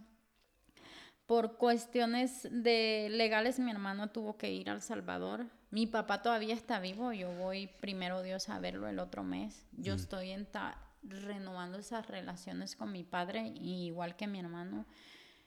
Pero yo te puedo decir desde que mi hermano le tocó no tenemos más familia que ese papá que no estuvo ahí con nosotros, pero cómo Dios trabaja para sanar al, niño herido. Si me entiendes, Dios es un Dios de misterios. Nosotros orábamos, pero nosotros pensábamos que uh, va a bajar un soplido y mi hermano o va a cambiar. No, Dios lo llevó por un proceso, por lo que te digo, toda acción tiene una consecuencia, buena o mala. Mi hermano fue al Salvador y allá le tocó quedarse en casa de mi papá en lo que se arreglaba su, su estadía legal. Y tuvo esa conexión con mi papá extraordinaria. Mi hermano, por decirlo así, yo a veces creía que lo odiaba a mi papá. Porque de todos los tres hijos que mi papá tuvo con mi mamá, la única que siempre lo buscó he sido yo. Yo soy bien buscona. Eh, la que busca de Dios desde niña he sido yo. Entonces, ahora yo te puedo decir, desde que mi hermano sanó ese niño interior y tuvo una conexión con su papá, pudo pescar, pudo platicar, pudo estar una tarde, pudo tomarse un café, pudo comer con papá en la mesa. Mi hermano dejó las drogas. Wow. O sea, el cristal. Puedes que creer. Es bien eh, O sea, que dicen que nadie sale de ahí, que el que entra al cristal muere. Y mira cómo Dios fue necesario sanar al niño para poder sanar al hombre. Ya. Es, es, muy curioso cómo Dios trabaja. Es que el impacto de, la, de lo que era la relación o sea, de eh, padre. Sí, de padre. O sea, y mi hermano, y, y, yo le dije esto a mi mamá. Eh, hubo un momento que ella se puso celosa y le digo, date cuenta mi hermano necesitaba eso, necesitaba sanar a su niño interior, necesitaba tener esa experiencia. Sí, porque muchas de las formas, muchas de las cosas la gente, yo, todos tenemos problemas, problemas que nos ahogan, yo los he tenido, tú los has tenido. Nosotros hemos tenido la misericordia y la suerte de que Dios nos ha guiado y nos hemos recurrido, pero la mayoría de la gente busca escapes. El escape puede ser sexo, infidelidad, prostitución, puede ser droga, puede ser alcohol, puede ser apuestas la gente es bien difícil, y eh, esto lo dejamos en el podcast con, de Labori, es bien difícil, pero ahora lo voy a traer acá y lo vamos a explicar un poquito mejor. Es bien difícil, es bien difícil tú, o es que número uno, no te enseñan, esto no se enseña, no se enseña el tú confrontarte, el tú enfrentarte con ese, ese lado oscuro tuyo que tú no quieres ver, con esas emociones. A nadie le gusta sentarse con el dolor, la frustración, la gente prefiere eh, bajarlo. Déjame drogarme para no pensar en esto, déjame escapar. Y la realidad es que no puedes escapar. Y en el caso de hermano, un ejemplo perfecto de cómo un trauma de niño, mira todo lo que lo llevó, pero ¿cuál fue la solución? Pues vamos a ir atrás. ¿Qué fue lo que provocó esto en el primer lugar? Me, hace sentido lo que te digo. Pues era, eh, vamos a reparar esto y tú ves que todo lo demás se va a reparar. Sí, o sea, es que a veces Eso es lo que yo siempre, cuando yo daba a escuelas de niños en la iglesia, eso es lo que yo trataba de conectar con los, con los papás. No, si un niño es rebelde o si tu hijo anda en drogas, hay una razón. Hay una razón. Y el, más seguro es de atrás. Entonces, era lo que, era lo que yo trataba de, de hacerle ver a mi mamá, es que algo pasó. A mí me, me, no me, no me da vergüenza hablar de esto. Yo fui una niña molestada sexual. Ya. Desde los 9 años hasta los 12 años. Entonces, era un, a veces mi mamá decía, no, es que Jessica es bien violenta, se pelea con los niños, se pelea acá, se pelea allá. Pero imagínate. Entonces, fue una niña que, que se vivió sintiéndose culpable pensando, ¿qué hice para que me pasara todo esto? Mi tío, teníamos un tío, el que me tenía que proteger, me da unas golpizas que hasta me dejaba media muerta. Entonces, yo creí creciendo que todo el sexo opuesto mm. me iba a dañar. Entonces yo siempre tenía los puños. Yo, yo, yo rompí cabezas. Allá en El Salvador yo los niños los mandaba a que les pusieran grapas en las cabezas. Era una niña violenta. Ajá, eran puntos. Pero, pero imagínate, cuando ahora entendemos el contexto de por qué tú eras así. O sea, algo, se, algo te puso upside down, te distorsionaron. Lo que tú no sabes lo que es un safe place, un safe space. Tú no sabes, entonces están pasando un montón de cosas tú, que tú no entiendes, no tienes la capacidad de procesarlo, pues vas a recurrir a la violencia, lo cual es totalmente natural, o vas a recurrir a dar un síntoma de algo que quizá no está relacionado a lo que te está pasando, pero es un indicativo de que algo no está bien. Y tú puedes ir a miles de psicólogos, pero yo entendí que solo Dios te sana. Otro punto que te quiero tocar aquí para no meterme tan, profundizarme en esto, es el por qué yo tenía mucho apego emocional a las personas por la ausencia de mi papá. Cuando yo empiezo, yo lo noto esto, yo me alejo de mi papá un poquito y yo empiezo como, como ese apego y mi apego, y en especial a los hombres. Muchas mujeres sufrimos de esto que, que idealizamos a las personas y que, los hombres también lo hacen. Los hombres también. Pero cuando yo voy a la, a la raíz del problema, yo, yo pienso, digo, que tengo mi área espiritual bien, porque me siento que estoy bien de alguna manera con Dios. So, tengo mi área, mi cuerpo, trato de mantenerme ocupada en deportes, trabajo. Eh, tengo esta área emocional, algo está mal. ¿Qué está mal? Si una persona tiene la oportunidad de acercarse a su padre, deje el pasado atrás. No puedes arreglar nada, ni lo que pasó hace una hora, ni esto. Yo trato de acercarme a mi papá todo el tiempo. Entre más yo me acerco, menos apego tengo a las personas. Lo interesante también que la gente tiene que entender que el perdonar y el amar a todo el mundo es un mandato. No es una opción, es algo que tú tienes que hacer. Eh, lo otro que estamos hablando de, que hablamos de mi hermano es homosexual, mi hermana es lesbiana, a mí no me importa. O sea, yo quiero que la gente entienda, el humano, nosotros estamos, nuestro mandato, es un verdadero cristiano, el mandato es amarte. No importa lo que tú seas, con que tú te identifiques. Yo mi trabajo es amarte, mi trabajo no es juzgarte, eso no es mi problema. Entonces, ¿qué pasa? Muchos cristianos cometen el error de juzgar. Y Pablo habla de esto también, y la manera que yo entiendo a Pablo en las, todas las cartas que él escribe, una de ellas, no me acuerdo específicamente, que él habla, mira, yo, yo, I'm so messed up, que yo no tengo tiempo para estar juzgando a otra persona. Y es verdad, yo tengo tantos problemas en mi vida. Y yo, yo estoy tan roto que yo no tengo tiempo de mirar qué tan rota tú estás y decir qué tienes que hacer o dejar de hacer. No, yo no tengo tiempo para eso. El que hace eso tiene de ocio. Tú no tienes tiempo para eso. Yo me tengo que enfocar en mí. Y yo tengo que amar a... Y de hecho han pasado cosas, por ejemplo yo, yo, y no quiero, ¿verdad? Yo, soy, yo sigo siendo open mind y, por ejemplo, te puedo decir cosas que están mal. Por ejemplo, ahora lo, del monkeypox, hace unos meses atrás que explotó la enfermedad en Nueva York.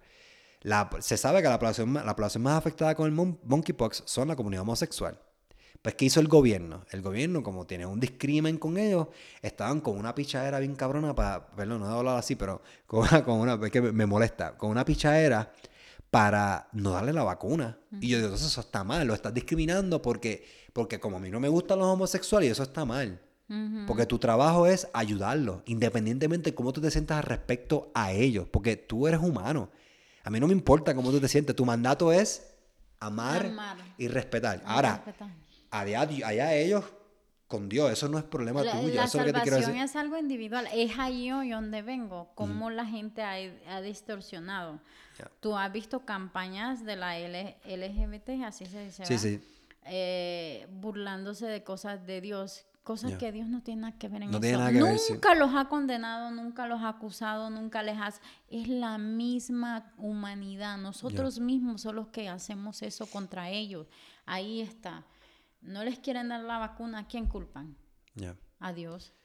Ya. Pero, pero, eh, pero yo que soy cristiano ahora te digo, eso está mal. Yo los ayudo. No, yo, los les ayudo. doy la mano porque es, eso, que, eh, es que, mira, de nuevo, ese, yo juego soccer. Todas mis, la, el 50% de 60% de, de mujeres que jugamos los sábados, hablo de la de los sábados.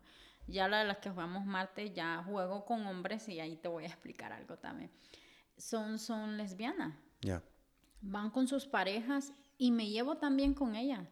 Y yo las abrazo y les digo te quiero mucho y que esto y que lo otro y que les hablo con amor. Y sabes que esas mujeres sacan la cara por mí. Pero si yo voy ahí muy santa, muy cristiana y me solo voy, juego. Y yo he visto personas que van y hacen eso. Eso está incorrecto, Juegan ya. y ni, ay, ay, y ni solo hay y hasta ahí quedó, juegan y se van, no conviven con ella. ¿Qué, qué están haciendo ahí? Un rechazo, desechándola. des- no, no está bien. Yo convivo con ella, yo me siento, yo echo relajo, yo las abrazo, yo, ellas no, que mi amor acá sí, mi amor, yo sé quién soy. Y una persona no me va a cambiar, pero no la voy a de- tratar de, de cambiar yo. Es Dios, es como yo la trato. Mis acciones son las que la pueden cambiar a ella, no mis palabras. Yo no le voy a estar diciendo, no, estás en... No, jamás. Yo le muestro el amor y la misericordia de Dios. Los martes yo juego en de- de las ligas más competitivas, mixto con hombre. A mí me toca marcarle a un hombre. Pero si yo me voy bien feminista, ¿dónde está el feminista ahí? No, me hacen levantada. Tú ya viste, toda morada ya. O sea, eh, jamás un hombre va a ser mejor que yo.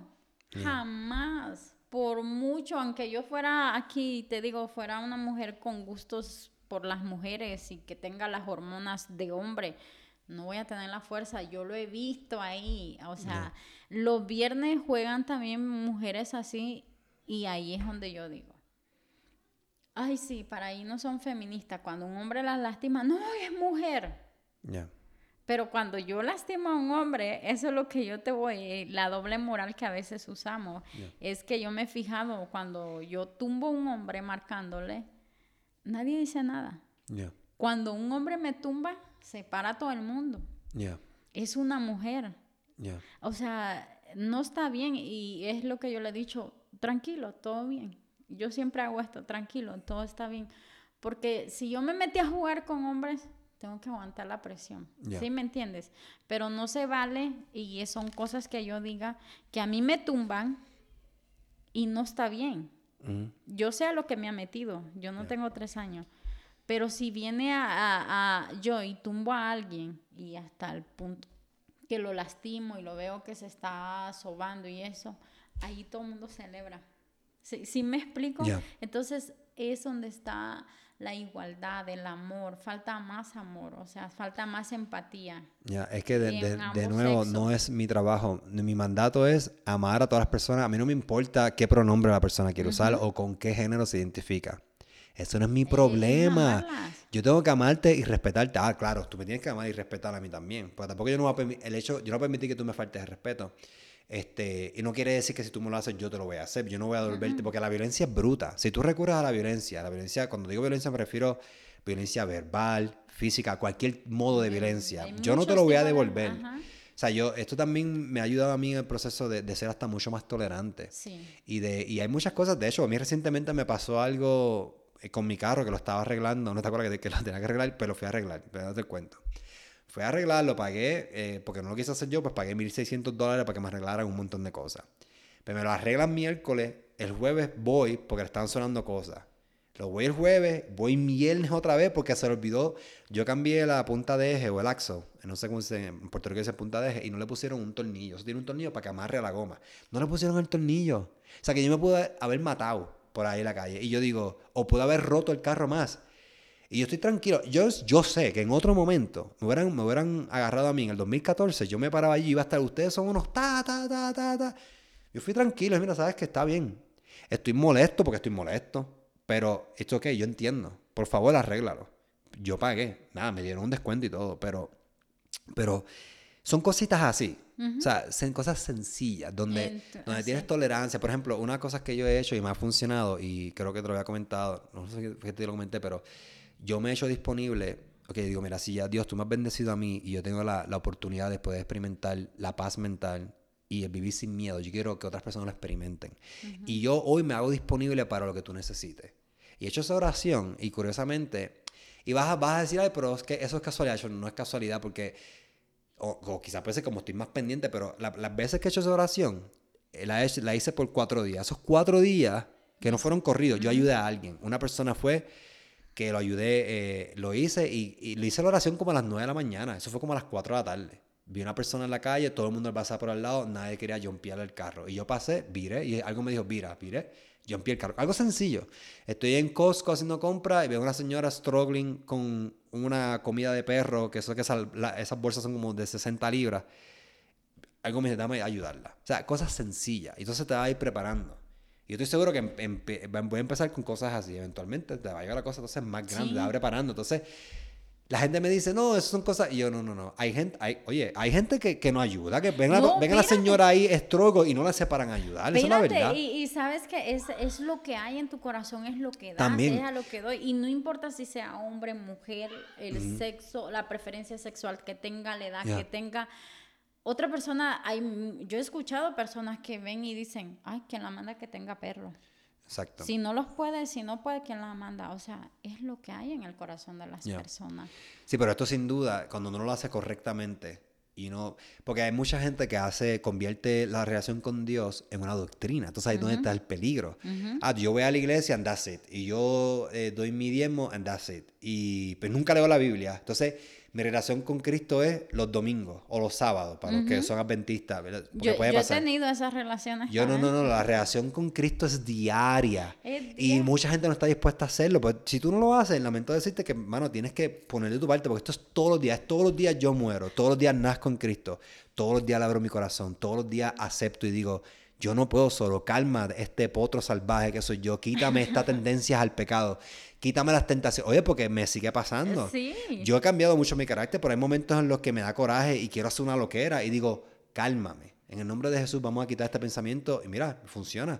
Y me calmo. En otro momento, yo, yo estaría en el ciclo en que no, yo voy a cambiar y duro dos semanas y vuelvo otra vez a lo mismo. Así. Y vuelvo otra vez a lo mismo. Esto es lo que por primera vez te he dicho, yo, yo tomé terapia y agradezco a mi terapista y todo, pero lo que Dios ha hecho por mí, que dos años de terapia tuve. Yo digo, yo lo hubiera hecho antes, me hubiera ahorrado todo ese dinero. Sí, pero sabes también otra cosa que yo he, aprendido y, mm. me costó. Yo soy muy, uh, soy muy sensible a veces. Me ve fuerte, pero soy muy sensible. Yo tenía la tendencia de que me pasaba algo y le llamaba a la amiga, a la prima, a la oh, mamá. Sí, de eso. Le llamaba a todo el mundo y, yo aprendí, en vez de llamarle a la amiga que me diga, no te dejes, y haz esto, o llamarle a la religiosa que me mm. dijera, estás en pecado, que está mal en ti, yo, yo aprendí en que en esos momentos en que yo quiero sacar algo, voy, me hinco y hablo con Dios como si estuviera hablando contigo. y le digo yo, ayúdame Señor, tome el control, porque lo que te vuelvo y te lo repito, de la abundancia del corazón habla la boca.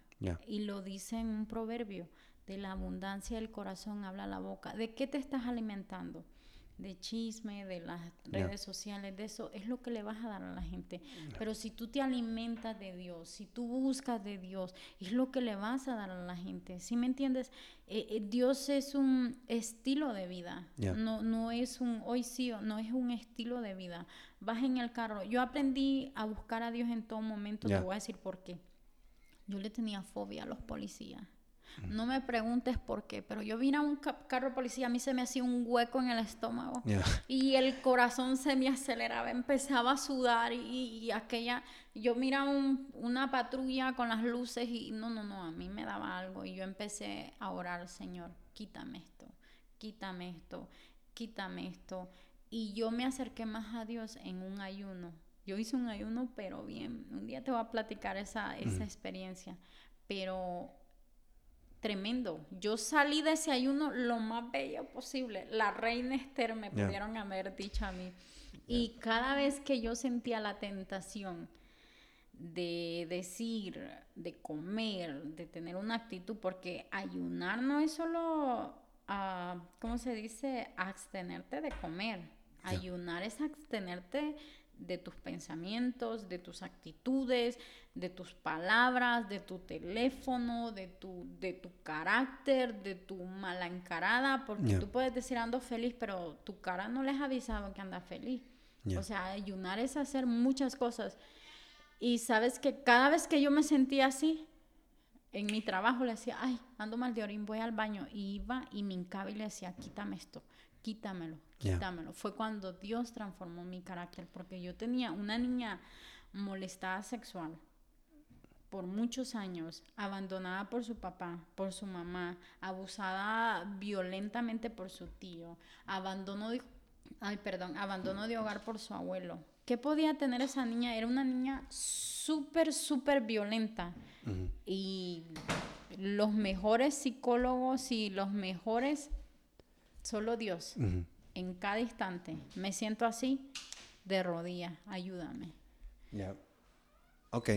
Hay una cosa que. Tengo, hombre, que, tengo mis niños aquí. Cierra, la puerta con cuidado, ok, que estoy grabando. Perfecto. Es que esto no. Ustedes saben que esto no es un estudio. Aquí estamos grabando en mi casa y tengo a, mi, a mis niños.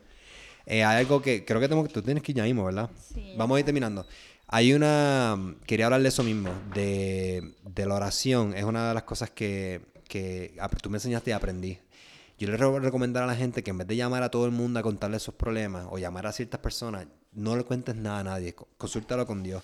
Y una de las maneras correctas que Jesús habla de esto en la Biblia también, eh, y es que Jesús no solamente, Dios no quiere ser tu padre, quiere tener una relación contigo. Tener una relación con Él es hablar con Él. No tiene que hacer tres cosas, no tiene que leer la Biblia, tienes que orar y tienes que, y tienes que aprender a, hacer witnessing, que es llevarle personas a Cristo y, dar el ejemplo de lo que es la vida en Cristo. ¿Ok? So, eso es una de las cosas que tienen que hacer. Y lo otro es la oración para mí, que yo lo aprendí rápido. Hay mucha gente que ora al papagayo, como decimos en Puerto Rico, que es como que, para nosotros que están en el cielo, de tu nombre, y amén, that's it. Y entonces repiten la misma oración todos los días, o dicen la misma oración todos los días. Entonces yo, no es eso. Dios quiere que tú tengas una relación con Él. Yo a veces estoy en el carro, antes de acostarme a dormir, bañándome, donde sea. Yo estoy hablando. Yo parezco un loco en el carro hablando. Y yo estoy hablando, como tú dijiste, como si estuviera hablando contigo. En vez de yo llamar a mi amigo y mi amiga y desahogarme el problema que tengo, que uno está tres horas o una hora y media en el teléfono, pues mira esto y me pasó esto. Yo hago lo mismo, pero con Dios en el carro, parezco un loco hablando. Y a veces diez minutos, cinco minutos, un minuto, ¿cómo puede cambiar tu, perspectiva sí, porque de, ver la vida? Después de eso tienes, tienes una tranquilidad. Entonces, esa oración, a veces yo estoy 15 minutos orando. Estoy 15 minutos hablando y literalmente esto que te, es como si estuviera haciendo esto mismo y estoy hablando en el carro, mira, me pasó esto. Y aunque él lo sabe, tú como quieras se lo dices. Él sabe cuáles son tus cargas, Él sabe cuáles son tus problemas, pero igual Él quiere una relación contigo. Y si de momento yo estoy orando con Él y pasa, qué sé yo, un carro lindo, y digo, ay, coño, qué carro más lindo, mira, me, me gusta, quiero, le hablo a Él de carro, it doesn't matter.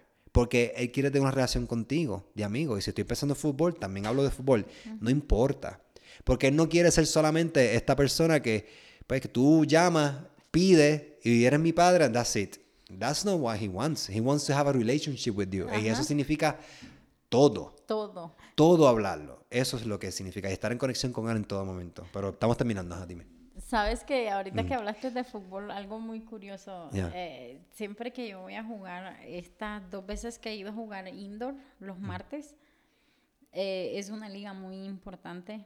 Entonces, las últimas dos veces que he jugado he dicho, ay, Colocho, échame una mano échame una mano, ayúdame a jugar bien, ayúdame a dominar mi temperamento, porque de repente se te sale el temperamento.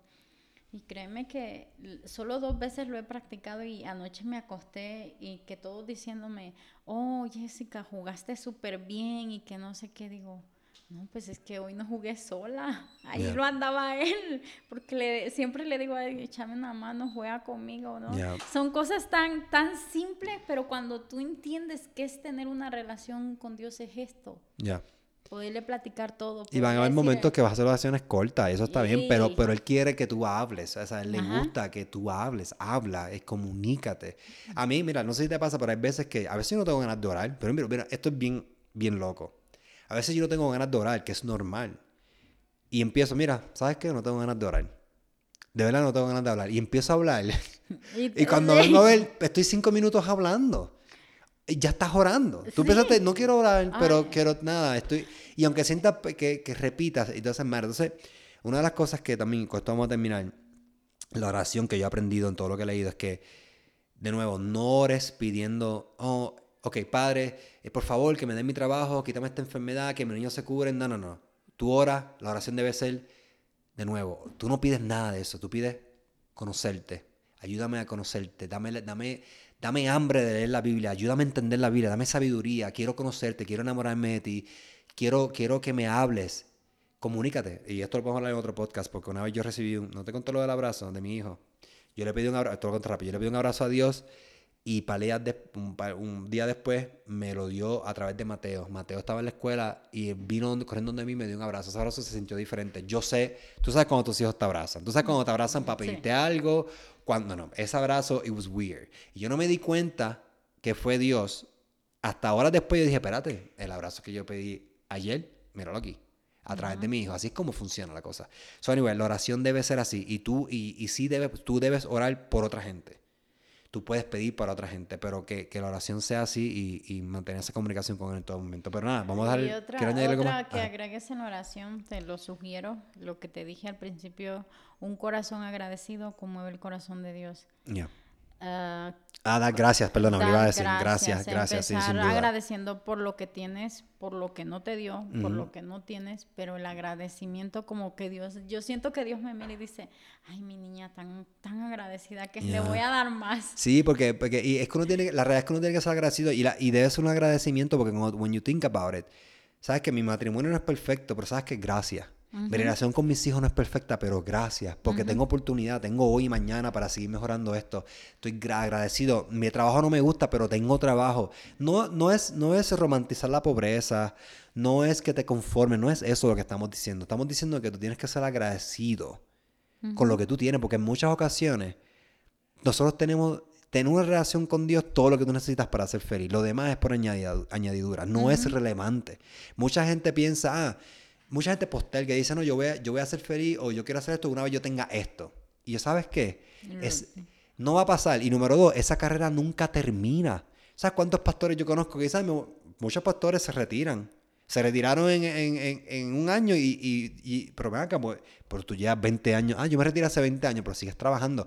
El grinding, el, el nosotros, la búsqueda del ser humano de seguir mejorando en algo, ok, hice dinero ahora, ahora quiero hacer otra cosa. Y never stops. Nunca termina. Nunca nadie va a llegar a decir, ok, hasta aquí llegué, no voy a hacer más nada. Eso no pasa. La gente millonaria, Elon, Elon Musk, no para. Y ya tiene todo el dinero del mundo. El tipo de Amazon, que bueno, el ex, el, el ex CEO de Amazon, Yes Bezos, Bezos, él no para. Él tiene todo el dinero del mundo. There's always something to do. The grinding never stops. y, y, y, y, lo mismo funciona. Mientras más, más tú te, más te concentres en, en Dios, en Jesús, mejor tu conexión va, a ser que las mejores bendiciones tú vas a tener. Porque eso está en la Biblia, están, todas esas promesas están ahí. Pero nada, vamos a dejarlo hasta ahí. Gracias, muchas gracias a María, eh, que a María, nada, este, Jessica, a Maya por estar aquí conmigo. Estoy bien agradecido. Y ahí, este no solo aquí, ahí tienes una amiga Siempre vas a tener una amiga en mí, siempre te lo he dicho. Pues nada, me voy a dar este episodio aquí. Eh, estoy seguro que este episodio tomó por sorpresa mucho y hasta los que llegaron hasta acá abajo sin enojarse. Nada, Dios los bendiga a todos y vendré por ahí con otros episodios y otro contenido. Gracias.